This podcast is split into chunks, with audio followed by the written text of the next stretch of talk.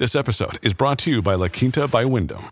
Your work can take you all over the place, like Texas. You've never been, but it's going to be great because you're staying at La Quinta by Wyndham. Their free Bright Side breakfast will give you energy for the day ahead. And after, you can unwind using their free high-speed Wi-Fi. Tonight, La Quinta, tomorrow you shine. Book your stay today at L Q dot com. Politics without the soap opera, with unfiltered constitutional conservative truth. The Conservative Review with Daniel Horowitz.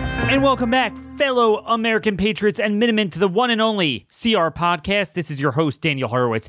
Back in the house, your guideline, your guide in these times of insanity, utter insanity. It's surreal watching both the Afghanistan and North Korea dynamic play out. What do I mean by that? On the one hand, our country is more tightly controlled than ever before. Our people more suppressed than even people in China. We are now being forced to get clot shots. We are being banned from treating a virus that they created. But at the same time, hundreds of thousands are being flown into the country from Afghanistan. Endless people scoring, you know, scores of thousands of people teeming over our border from Haiti. Haiti and Afghanistan, who could have thought of that? We don't need permission to protect our health. We don't need permission to protect our security. Those are the two biggest issues of our time. And yet on both those issues, the Republican Party remains a controlled opposition. They want a talking point. Oh, Biden is doing such a bad job. Yeah, what are you going to do about it? Oh, they're requesting a meeting with him while not only not doing the right things to fight this, but then actually doing the wrong things and downright siding with Biden fundamentally, really on both COVID fascism, on treatment of COVID, as well as immigration, as well as crime, too. I mean, these are the same Republicans who bought into criminal justice reform. So we're going to talk about this and more today. This is a pre-taped show uh, for Tuesday, September twenty-first, so if the world blew up and I didn't know about it, I don't take responsibility, but the truth is this is already the end of the world as we know it. This is already the end of the country as we know it. I marvel at the left, at how quickly they could turn on and off that faucet. You would think if they are so committed to a certain principle, a certain line of thought that they harness to use against us, by accident they would adhere and stick to that line of thought, even if it wouldn't benefit them.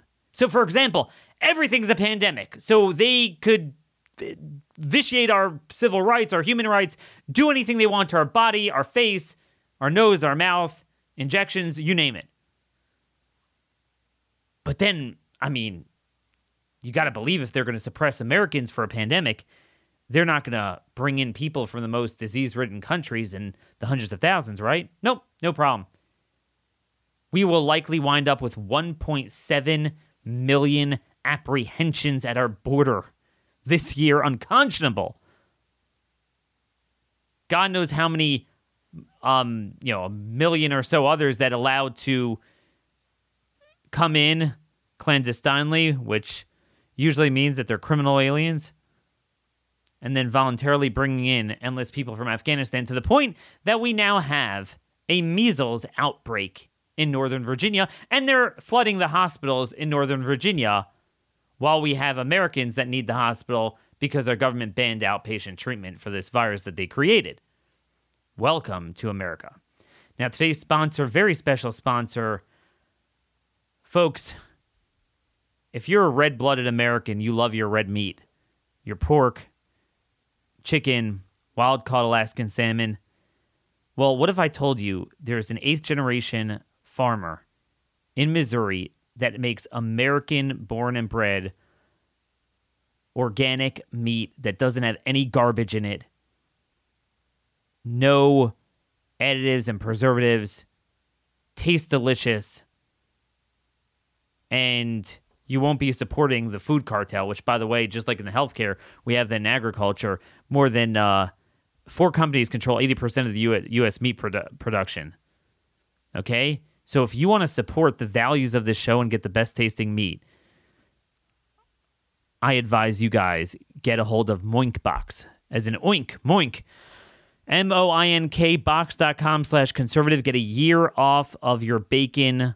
Um, get a year of bacon for free, and then pick what meats you want delivered with your box along with it. Um, everyone we have given it to is like, oh my gosh, is the best tasting meat. It's the most natural tasting. The doctors we've had on the show, and we're going to do more of this uh, metabolic health stuff in the future, but they will tell you our government has lied to us for years about red meat not being healthy. It's very healthy. Um, it's the carbs and the sugars that are the problems, although it's just that a lot of the processed meat, they put garbage in it. So here it, it is the healthiest, best-tasting meat you'll ever get. Um, Adam and Lucinda, again, they're um, great family uh, business, great story behind their Missouri farm. Um, this is really the way to support an American company. Get yourself the best-tasting uh, meat you'll ever get. Join the Moink movement today. Go to moinkbox dot com slash conservative. Right now, again, um, you get free bacon for a year along with the other meat that you pay for. Um, it's spelled M O I N K box dot com slash conservative. I'm telling you, folks, oink, oink. I'm just so happy I got moinked. All right. So where do we where do we start from today? So we have a border crisis. Scrap that. I'm using the rhino terminology. It's not a border crisis. We have a border invasion in this country. Okay, if that's not an invasion, I don't know what it is. You literally have public charge, public health, and birthright citizenship wrapped up into one. Flooding our border, giving birth, crazy stuff going on. The Republican governors request a meeting with the president. We, we, meeting. Really, what's that going to do?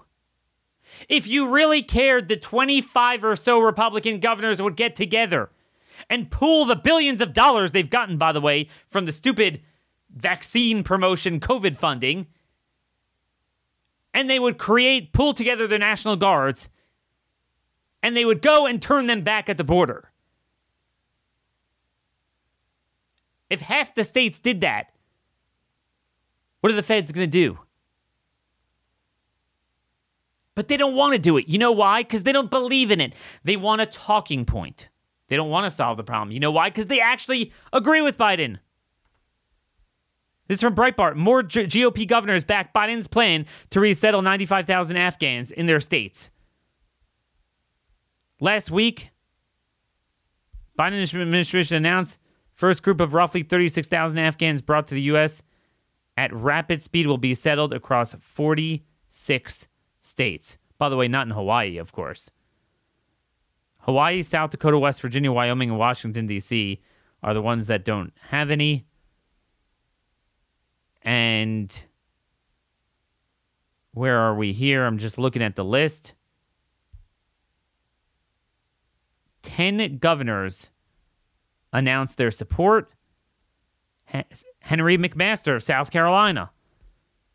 Maryland's Larry Hogan, Massachusetts' Charlie Baker, Utah's Spencer Cox, Georgia's Brian Kemp, Arkansas' Asa Hutchinson, of course, Arizona, Doug Ducey, Iowa's Kim Reynolds, Oklahoma's Kevin Stitt, Vermont's Phil Scott.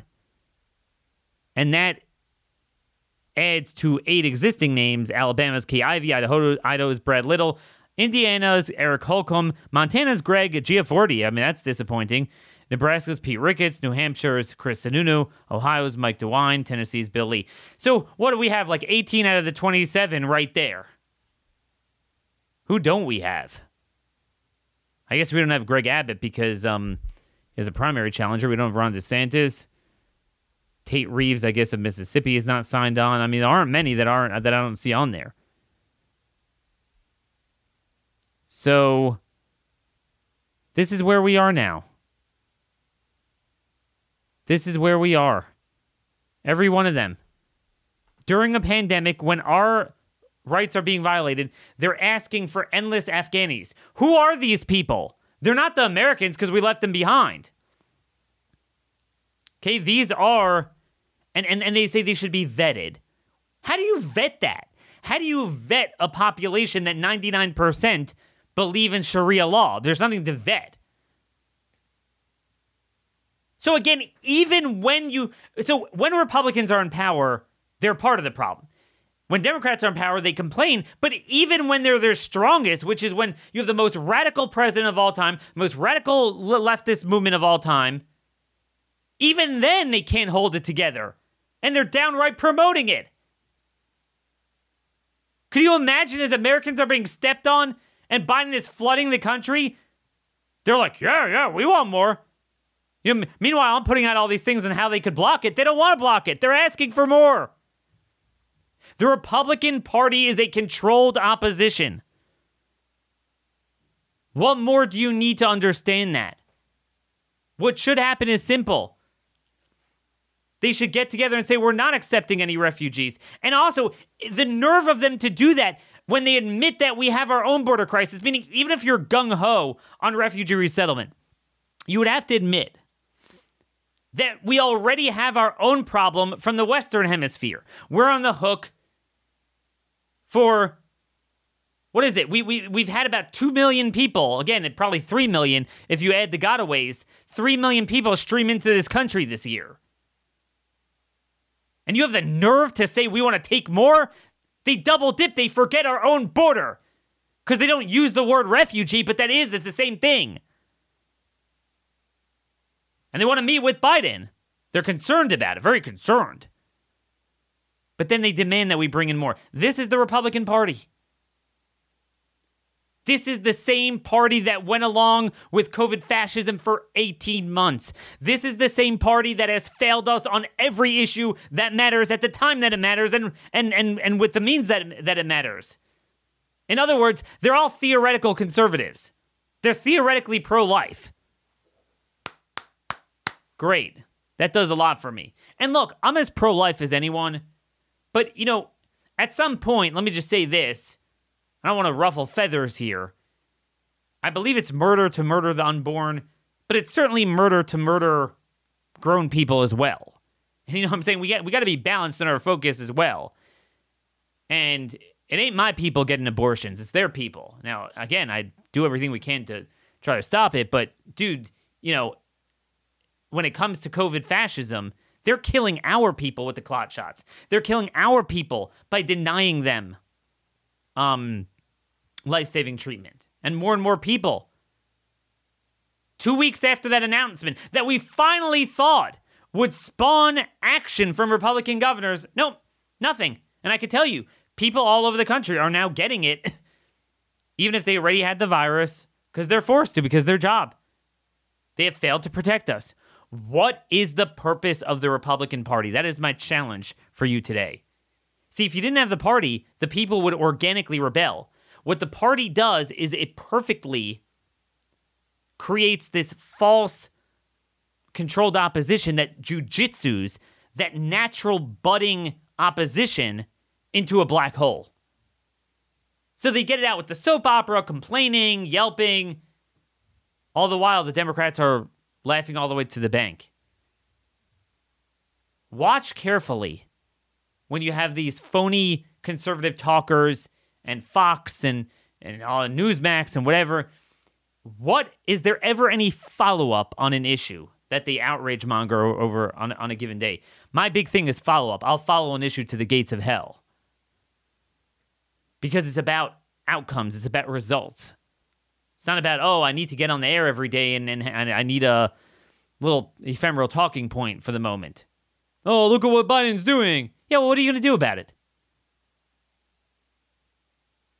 We don't need to ask permission. We don't need to ask a court to save ourselves from COVID fascism. I have twelve ideas I put out. We don't need to ask a court to secure our border. But this is where most Republicans are. And anyway, we don't have much representation in the courts. Now, if you do want representation, one of the only pro bono shops around defending religious liberty, sanctity of life, freedom of speech, marriage, and parental rights is our longtime sponsor, Alliance Defending Freedom, A D F. Does all this at no cost to their clients. It's completely funded by your generosity. With family, freedom, and faith under attack more than ever, I need you guys to go to a d f legal dot org slash c r, get your copy of A D F's ebook titled Generational Wins. where you could learn about the vitality of their work over the years and how they've, you know, really been one of the only ones to even accomplish anything in the courts. So again, they need your support. They don't have deep pockets like the A C L U does. Donate today by going to A D F legal dot org slash C R, A D F legal dot org slash C R. So if we had a sane party, okay, I'm going to give you twelve, okay, sorry, I got it wrong, eleven things that they could do tomorrow. eleven things they could do tomorrow. And these are not pipe dream things like revamping Social Security or Medicare or something. This is something that's, th- these are pretty much one-off, one-stop shop policy changes that could easily be made with governors and state legislatures tomorrow. They'd be popular. The messaging behind them is great. This is what we would do if we actually had an opposition party, which of course we don't. Number one is right to try. Right to try legislation. We have all these gut-wrenching stories where people being refused treatment in hospitals, where we have um, them being forced to take remdesivir, which is likely killing them. Simple right to try. That the family has the right to sign off, requiring the hospital to administer and try any F D A-approved drug prescribed by a licensed physician if the family is willing to pay for it and accept liability. Okay, so very simple. They pay for it, accept liability. They get a licensed doctor to come in and say, I believe the patient should be getting this at this juncture, signs off on it, and they administer it. Okay? It is indefensible. There's another heartbreaking story, by the way. Trial Site has it today. Um, a judge overruled a previous decision denying the patient's wife's request that he be treated with ivermectin while in the hospital. This is Jefferson County, Kentucky. The patient's wife, Angela Underwood, filed a lawsuit representing herself and her husband to compel a Norton Healthcare hospital to treat her ill husband with ivermectin. She's an R N. She shared recently via social media that her husband is on a ventilator fighting for his life.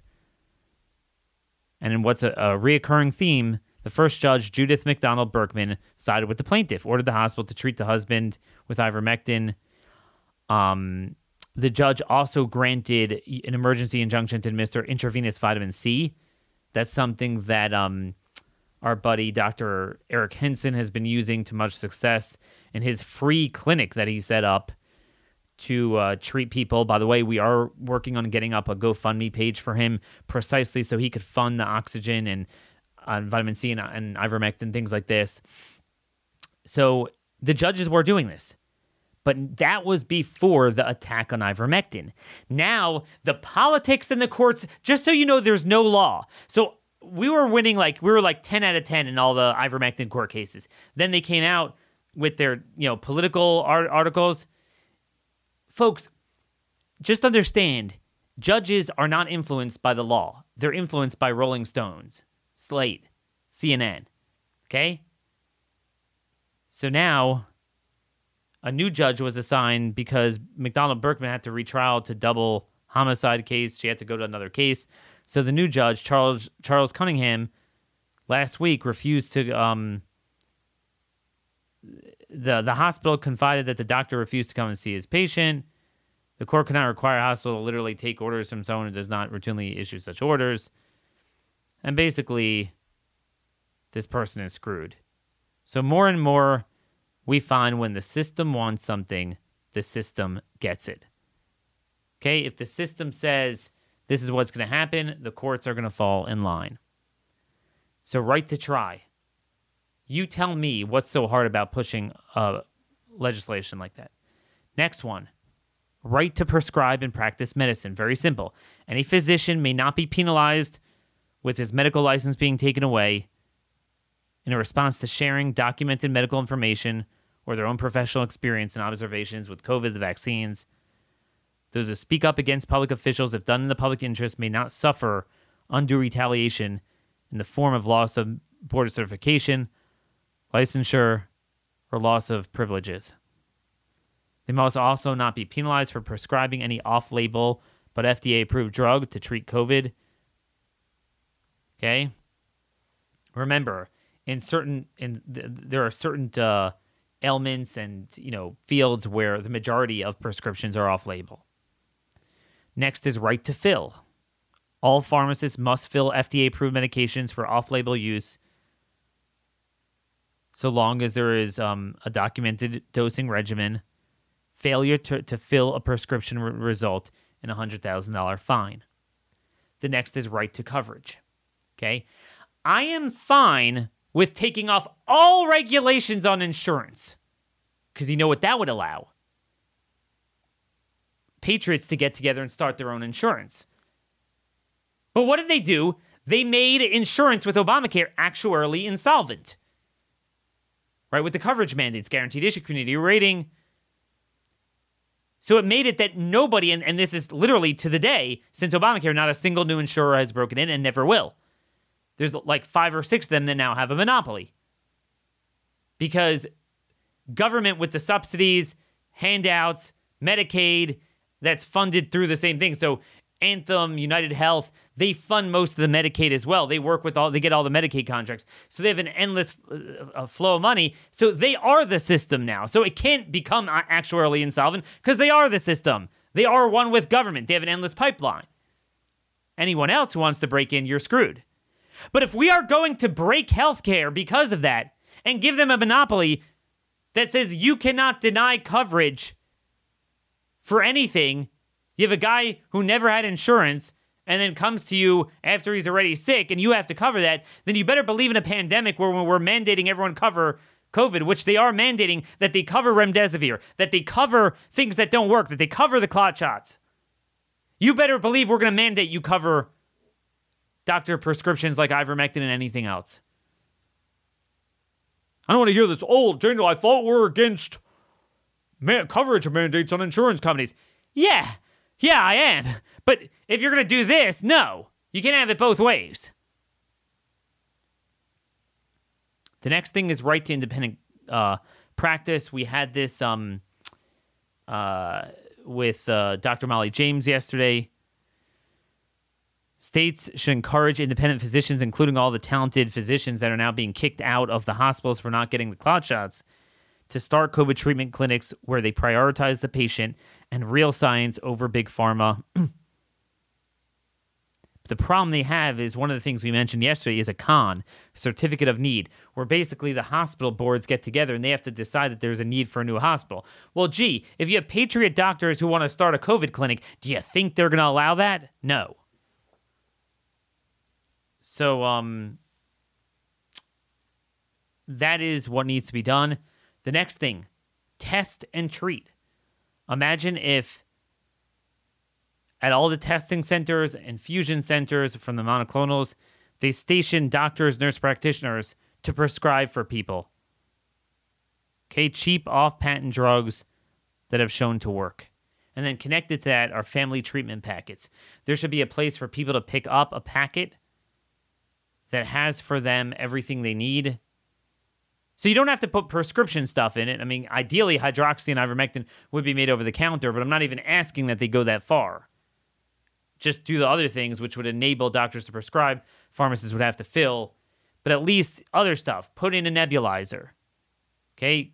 Put in hydro, uh, um, hydroperox- uh, hydrogen peroxide. three percent hydrogen peroxide you put in the nebulizer. If you think you're exposed or you just got it, it will kill everything in your nose, eyes, that whole, and mouth, that whole system, um, you know, it's at least as effective as the iodine stuff that we're talking about. Obviously, have a pulse oximeter, a supply of aspirin, all the vitamin supplements, things like N A C. I mean, we could talk about what to put in there, black seed oil, Uh, curcumin, whatever, you know, different things we could decide on that. That's not the point. So make sure people have a full supply of that. Get forms of active D, cal- calcifiol. Give people instructions and done.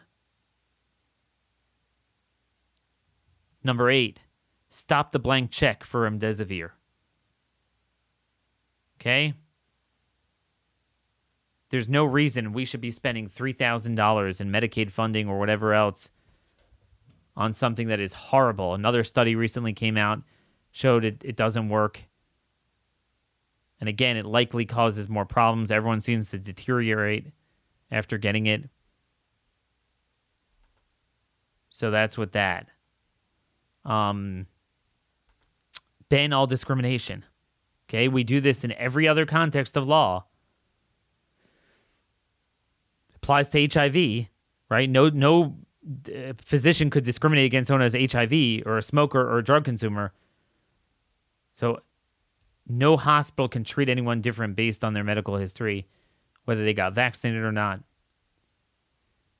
Number ten, we need to invest, investigate the vaccines. Every state legislature would hold hearings with some of our experts and talk about the waning efficacy, the scope of short-term and long-term side effects, the risk of leaky vaccine syndrome or antibody-dependent disease enhancement. Again, states are pumping in so much money to enabling the vaccines at this juncture when we already know there's so much wrong with it.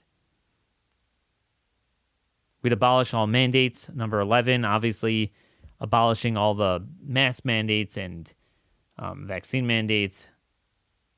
And then finally... Well, and, and obviously that would include criminalizing the enforcement of the federal mandate. As I've noted before, they should criminalize it, arrest any federal worker that comes into the state to enforce Biden's mandate. And then another very important thing is making non-compete or non-contract clauses in physicians' or pharmacists' contracts illegal. Doctor Dan Stock made this point, and I got it from him, that one of the ways they get doctors to not treat COVID and not toe the line and many pharmacists not to fill is because they'll they threaten to fire them. And then not only are they fired, but pursuant to their non-compete clauses, they can't practice anywhere in their region. So if they have their base of operation, their customers in the area, they'll make it you could practice two hundred miles away. So that needs to be blocked. Every one of these things could easily be messaged in a very populist way, get a majority support. It doesn't even... you know, fall along right versus left lines, every single thing I just mentioned. But you show me where we have to turn to implement these ideas, because I certainly can't find it. I certainly can't find it. It's unbelievable. It's unbelievable that at this late stage, Republican legislatures refuse to invest, investigate the vaccines. You know, I, I want you to listen to this. I forgot to play this on last show, but this was from last Friday's F D A, the big eight-hour F D A meeting with their committee where they voted down the boosters, which I think is just because they didn't want to give the impression that the vaccines aren't working, which they're not. So for now, they just eased off of it. But by the way, they're, it's not like they're blocking people from getting it. I can't tell you how many people I know that got the third shot. So you can't get ivermectin, but you can get an unapproved clot shot. But Doctor Doran Fink, I'm going to play a clip here, and I want you guys to listen to it. Doctor Doran Fink basically admits that the cost-benefit is not worth it in males under forty. Take a listen to Doctor Fink on the F D A call. Is it possible to say at what age uh, myocarditis seems to not become a problem? If I to put you on the spot. And so if, if, if you look at the, the healthcare claims data, you, you see that the that there there is uh, you know, evidence of, of some attributable risk um, at uh, at all age groups. Although the older you get, the the higher the risk for complications from COVID uh, that then offset the risk of myocarditis. So when you when you look at the at the balances uh, of, of risks versus benefits, where you really start to see Uh, a risk of, of myocarditis uh, uh, uh, being higher is, is in uh, males under the age of forty, and that's uh, what is uh, written in the warning. Okay, I mean, that sounds to me like he is saying, he said, look, you have to look at the risk-benefit analysis, and if you're under forty, he's basically saying you're more likely to have cardiac problems from the shots, at least among males, among males, under forty males, than from the virus. That that that's a big revelation. And again, these things don't happen in a vacuum. Oh, yeah, there's a bunch of clotting. Oh, yeah, yeah, a bunch of women aren't getting their periods. Right? I mean, this is now breaking out. Business Insider has a big article on that. I know tons of people that have told me that. And it's not something people usually would advertise. Oh, a number of people having midterm uh, miscarriages. A lot of brain fog. Neurological issues. That doesn't happen in a vacuum, folks. And we're only a half a year into this. Or eight, nine months into this, whatever. Nothing to see. By the way, it's funny today, um, Pfizer came out on Monday with their announcement that they filed for approval for five to eleven-year-olds to get the clot shots. And they're like, again, oh, it works amazing, amazing. But then, this is from Stat News, Pfizer's press release did not include any data on the extent to which the vaccine reduced the chances that children would become sick. Gruber said that there were not enough cases of illness to tell. That's what they do. Unbelievable. So what they'll do is, so it's funny, they'll run studies on ivermectin with healthy people that didn't get sick, and they'll say, hey, ivermectin didn't work because there's no um uh, difference between them and the control group. Then they'll do the same thing with Uh, the clot shots, where, you know, both, no no one got sick in either group, and they're like, oh, you see, no one got sick, this, this thing has one hundred percent of, uh, efficacy. you, you gotta love how these guys work. If you can't cry, you gotta laugh. You gotta laugh. But this is where we are with the vaccine. It's crazy. The expose dot U K, this is a U K website, has some good information. F D A experts have unexpectedly voted against approving, okay, the COVID shot, yada, yada. And they basically admitted that they're killing at least two people for every one life saved. Doctor Joseph Freeman, an emergency medical medicine physician in New Orleans, spoke for several minutes during the meeting and revealed that no clinical evidence, clinical evidence exists to disprove claims that the COVID nineteen vaccines are harming more people than they save. Could you imagine that? He said, we, we can't rule out. He's like, we need your help on the front lines to stop vaccine hesitancy, demand the booster trials, you know, are large enough to find a reduction in hospitalizations.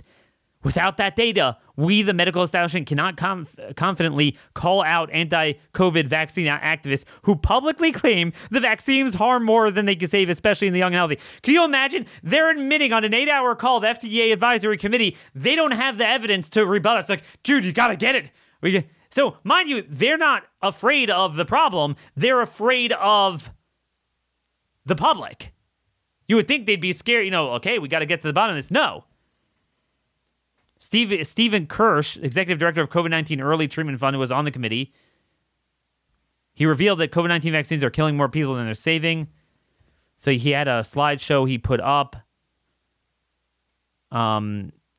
V A E R S shows heart attacks happen seventy-one times more often following these vaccines compared to any other vaccine. He continued his presentation by showing a slide. Excess death-life ratio is unacceptable. The slide shows how many excess deaths were required following vaccination to save one life due to COVID nineteen. Okay? And that's an important thing, because what it what it, what appears to be with this v- vaccine is that the people that were bound to get a very severe case of it, it doesn't help for. That that's the problem. So it's like, well, yeah, I mean, across the board, there might be some amelioration for some people temporarily after all the side effects, but how many lives, how many shots do you actually need to save a life? And his point is, even if they're one hundred percent protective, it means we kill two people to save one life. Four experts did analysis using completely different non-U S data sources, and all of them came up with approximately the same number of excess vaccine-related deaths, about four hundred eleven deaths per million doses. That translates into about one hundred fifteen thousand people that we believe to have died from this. And um, there's serious concerns from Israel. The real numbers confirm that we kill more than we save. I would love to look at the Israeli Ministry of Health data on the ninety-year-olds, where we went from a ninety-four point four percent vaccinated group to eighty-two point nine percent vaccinated in just four months. In the most optimistic look, it means that fifty percent of vaccinated people died and zero percent of unvaccinated people died. unless you can explain that to the public, you cannot approve the boosters. Very interesting point. So what's happening is both the shot and the virus is killing off people that are in their nineties and eighties, right? And they're like, oh, they're, they're going to die anyway. But the excess deaths don't make sense. Literally, even with the boosters, the number of the percent of vaccinated ninety plus year olds went from ninety-five percent to eighty-three percent. They didn't get unvaccinated. And you didn't have a bunch of eighty-nine year olds that turned ninety and moved into that cohort that happened not to be vaccinated. I mean, that, that makes no sense. A lot of them are just dying. We saw this from the Norwegian study early on. Um, the German pathology study. Again, we're focusing a lot on the younger people, but the people in their eighties and nineties, we don't even pay attention to. And then th- they're also the people that even the pro-vaccine people admit for whom the vaccine works the least in terms of COVID. So they get COVID, and of course we don't treat it right away when we should. Again, very important thing. You take an eighty-five-year-old frail per- person to Doctor Tyson on day one of symptoms, they won't have a problem with this virus. But instead, they follow a very special protocol. I call it the Code Blue protocol. Stay home until your lips turn blue. Truly, truly demonic. Now, our final sponsor today is our friends at Patriot Academy, Constitution Coach dot com. I'm really looking forward to seeing you guys on our next Front Sight trip for the defensive handgun class given by Patriot Academy, courtesy of Front Sight Training in Pahrump, Nevada. Um, you are missing a blast of meeting all the Patriots in this audience, other Patriots around the country. We study the Constitution at night. During the day, there are two-day and four-day course options. I recommend the four-day defensive handgun. You will learn how to draw properly, draw from the holster, take proper chest shots, headshots, clear malfunctions. It is so much fun. It's ninety percent off Front Sight Training, so their two thousand dollars course, the four-day, is one hundred fifty bucks. If you do it through Constitution Coach dot com, you could see the dates coming up in October, November, and December. That's really the best time to go. Not too hot, not too cold. Beautiful weather there out in the Nevada desert. Really looking forward to seeing you all October thirty-first. I hope I could go for either the November or December one, but I can't promise yet. But you could still catch me on the one beginning on October thirty-first. Again, go to Constitution Coach dot com for more details. Now, I just want to get back to some of the other stuff we've been talking about with the vaccine and the lack of G O P counter pressure, counter narrative, investigating all of this insanity. You know, a lot of these people are saying, well, you know, you're doing all these crazy things. You're doing the betadine, you're doing the monoclonals, you're doing ivermectin, you know, all this stuff. You know, why don't you just get the vaccine? Well, the difference is none of that other stuff kind of like does, you know, for example, people not getting their periods. Um, this is someone who wrote an article in the U K Guardian, this woman, Arwa Madawi, who says it's no big deal if the COVID vaccine temporarily disrupts menstrual cycles. Um, you know, it's about bloody time health experts listen to women. Could the COVID nineteen vaccine have a short-term impact on your menstrual cycle? Thousands of women think so. Ever since the vaccines became widely available, people who menstruate have been sharing stories about weird changes in their cycle. More than thirty thousand reports of post-vaccine menstrual irregularity have been made to the U K's medical regulator alone, and the U S researchers uh, Kate Clancy and Catherine Lee have collected more than one hundred forty thousand reports. And by the way, you know, you know most women aren't reporting that. Um, I know a few just in my sphere of, uh, you know, just people I know, um, and this is not something people will talk about regularly. For the most part, these concerns have been brushed off by health experts. Nothing to see here. The message basically was, periods are often irregular. Now, however, the medical establishment is finally admitting that maybe all those women weren't just making things up after all. This week, the British Medical Journal published a report by Doctor Victoria Mail, a lecturer in reproductive immunology at Imperial College of London, noting that a link between the vaccine and menstrual changes was plausible and should be investigated. Gee, you think so? Um... Again, I know several women that have yet to get a period at all after um, having gotten the shot. So that doesn't just happen, okay? Um, and of course she has to say, let's be very clear, overwhelming evidence shows they're safe and effective. See, you all, in order to get it published in The Guardian, she had to write all these disclaimers and everything. But yeah, you know, you a thousand people just don't get their periods. Yeah, nothing to see here. Oh, and it's definitely short term. Definitely short term. Yeah, nothing long term. Nothing to do with the spike protein depositing in the ovaries. No, no, no, no, no. Um, but there, there you go. And it's funny, like you read her article, and it's all about building trust in the vaccine. It's like, you know, you really shouldn't be denying that this is killing people and everything and changing menstrual cycles, and we don't know anything about it because it makes people more reluctant to get it. Well, maybe we ought to actually investigate it for its own freaking sake. And maybe we ought to pursue things that don't do that to you. But we have nobody even pursuing that narrative here. You know, it was funny. I got an email from an E R doctor today. And you can imagine you're an E R doctor for the last eighteen months. It's pretty hard not to get the virus, but he never got it.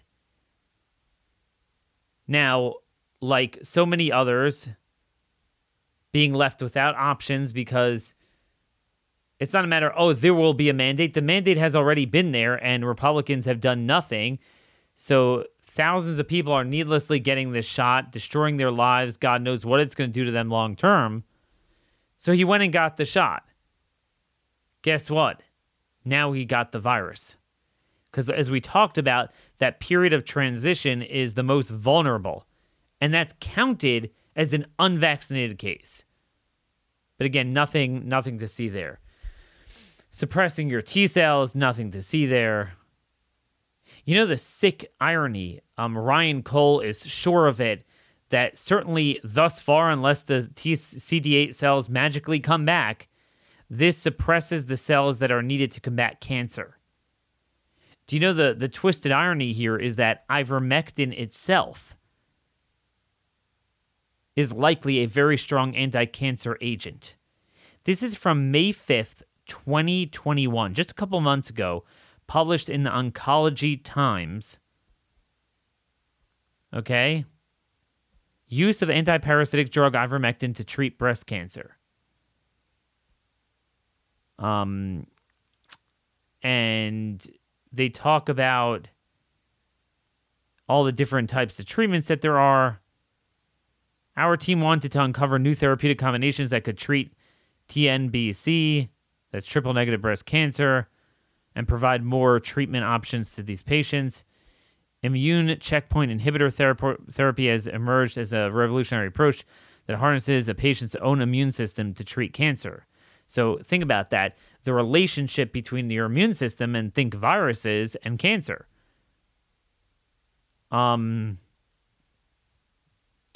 So until now, they haven't had too much uh, success. Recent studies suggest that efficacy of checkpoint inhibitors is primarily limited to cancers already infiltrated by T cells, often termed hot tumors. In contrast, cold tumors have little to no T cell infiltration, generally do not respond to I C I therapy. Okay, that makes sense.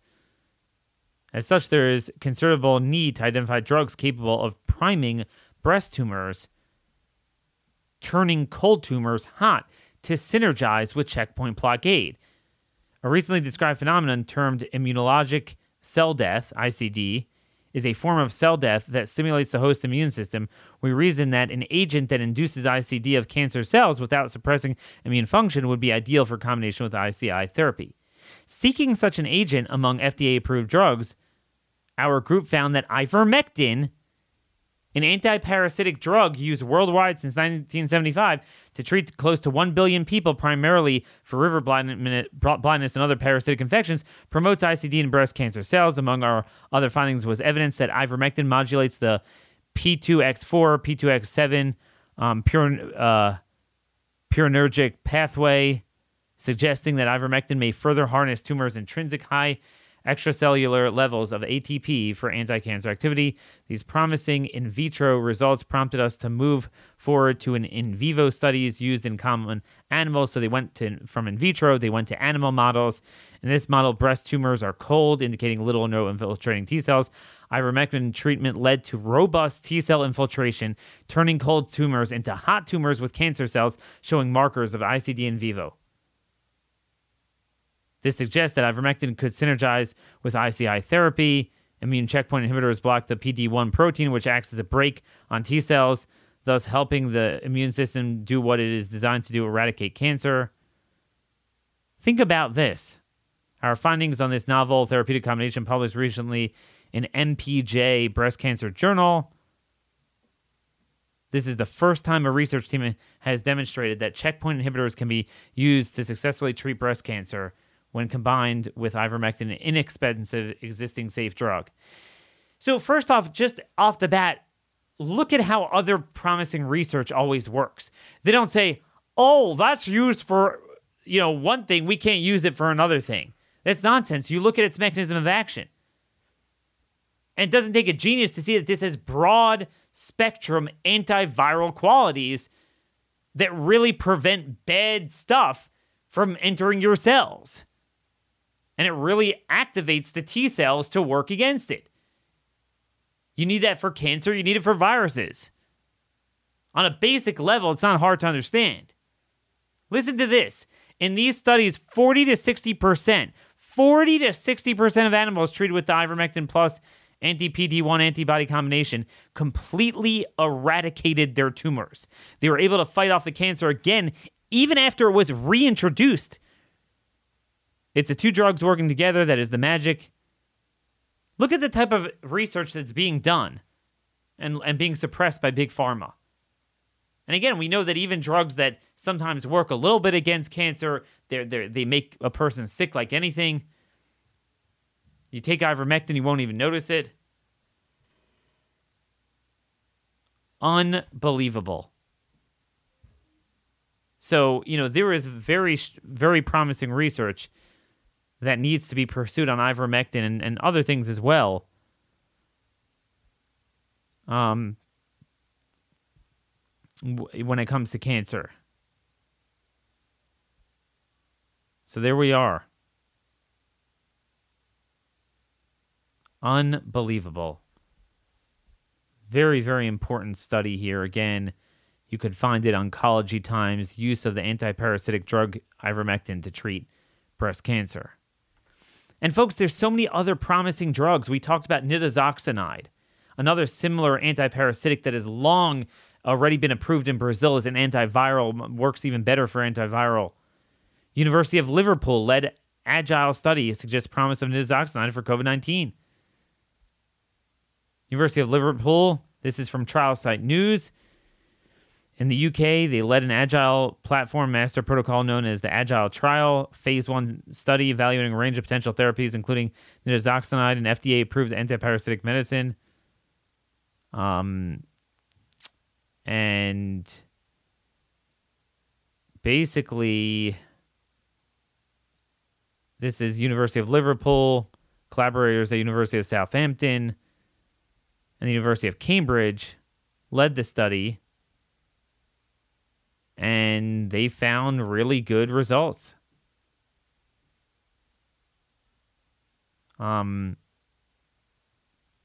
back in April, ROAC reported on the study results, declaring that in regards to primary endpoint, median time to sustain recovery, the study drug performed uh, uh, comparably to the placebo group. However, in the predefined subgroup of patients with mild disease, the median time to sustained response was reduced by three point one days. In regards to the secondary endpoint, this, this study drug was associated with an eighty-five percent reduction in the progression to severe illness, aka shortness of breath. That's the big one, the dropping of the S A Ts. You want, you know, you get fever, you feel sick, you get chills. We, we, we live with that. What you don't want is their S A Ts dropping. eighty-five percent as com- reduction as compared to the placebo group. Unbelievable. The government could churn this out off patent, but now it's so unavailable, it's it's a fortune. So even if you can get a doctor to, pres- to prescribe, it's so hard to find it. Doesn't have to be that way. I just want you to know for all of time, it didn't have to be this way. Republicans have control of half the states. They could have pushed this stuff legally, scientifically, financially, with all the billions of dollars they got. They failed to do it because the Republican Party is a controlled opposition. Folks, that's pretty much all for today. Again, send the show to fifty of your friends and relatives. I will be out. I know, I know. I've been out in the middle of the week. Again, next week as well, and then I'll be back on regular schedule. Um, we'll be back here Thursday, same time, same place. Till then, stay armed, stay informed, and God, God bless you all.